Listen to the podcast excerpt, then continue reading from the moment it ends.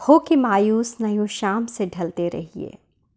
ज़िंदगी भोर है, सूरज से निकलते रहिए। एक ही पाँव पे ठहरोगे तो थक जाओगे।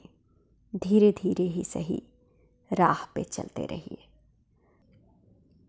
दोस्तों, नमस्कार, आपके साथ मैं हूँ अलका तिवारी। और आज का प्रसंग जो मैं लेके आई हूँ, वो उन सभी शिक्षकों को समर्पित है जो देश के भविष्य को संवारने में लगे हैं। बात कुछ यूँ है कि एक बार बाल गंगाधर तिलक अपने कुछ मित्रों के साथ बात कर रहे थे। उन्होंने वकालत पास की थी। एक मित्र बोला कि, तिलक, वकालत तो तुमने पास कर ली है। आगे के लिए क्या सोचा है?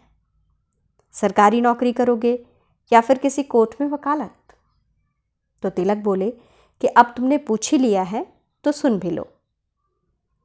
मुझे ऐसे पैसे की ज़रूरत नहीं है जो मुझे सरकार का गुलाम बनाकर रखे। मैं ऐसी वकालत नहीं करना चाहता जहाँ दिन में कई बार झूठ बोलना पड़े। बात आई गई हो गई।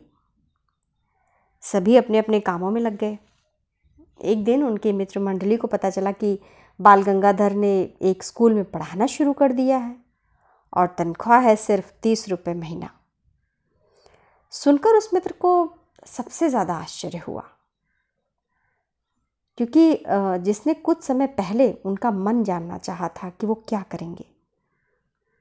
तो वो तिलक के पास जा पहुँचा और बोला कि, ये तुमने क्या किया तिलक?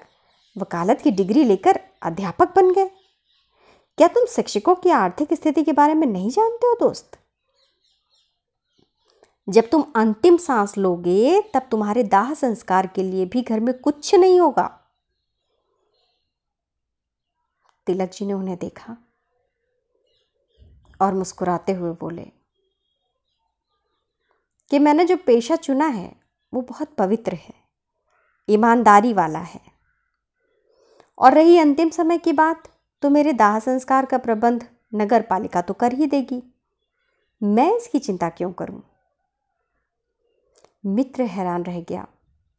उसने आज तक संतुष्टि के ऐसे भाव किसी भी व्यक्ति में नहीं देखे थे।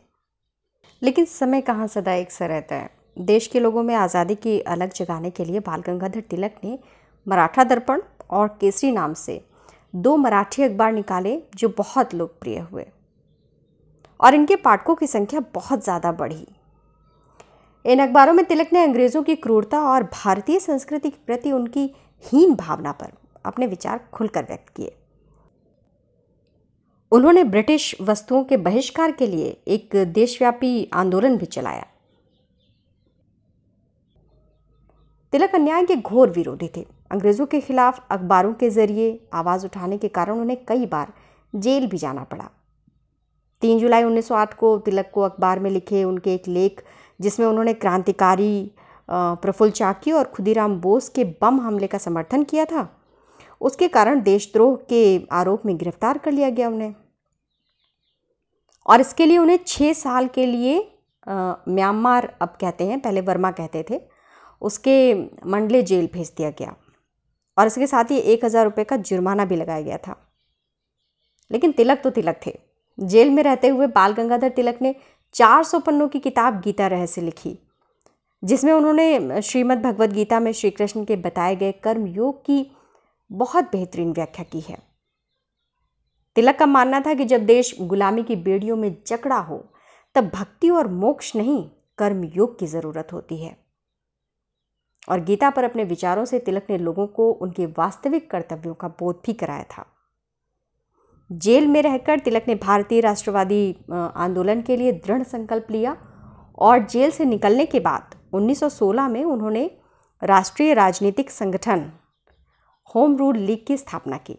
तिलक ने नारा दिया था कि स्वराज मेरा जन्मसिद्ध अधिकार है और मैं इसे लेकर रहूँगा।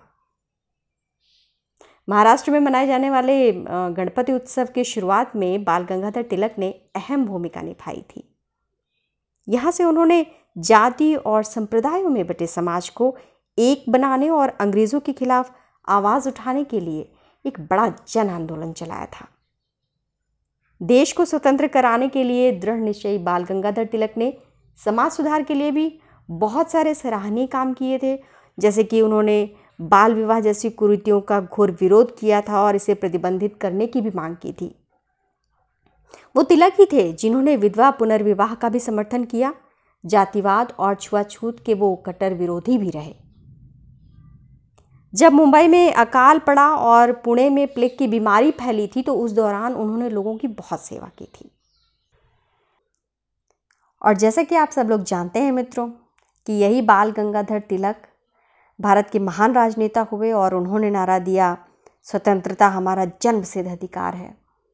और इसके साथ ही वो गांधी जी के पथ प्रदर्शक भी रहे, गीता का रहस्य, उनकी जेल में लिखी हुई एक महान पुस्तक है। जो गीता पर लिखी सैकड़ों व्याख्याओं में पहले नंबर पर है। तो आपको ये जानकारी कैसी लगी? मुझे ज़रूर बताइएगा। मिलती हूँ कुछ समय के बाद, ऐसे ही कुछ और नई जानकारी लेकर। तब तक के लिए अपना ख्याल रखिए, सुरक्षित रहिए।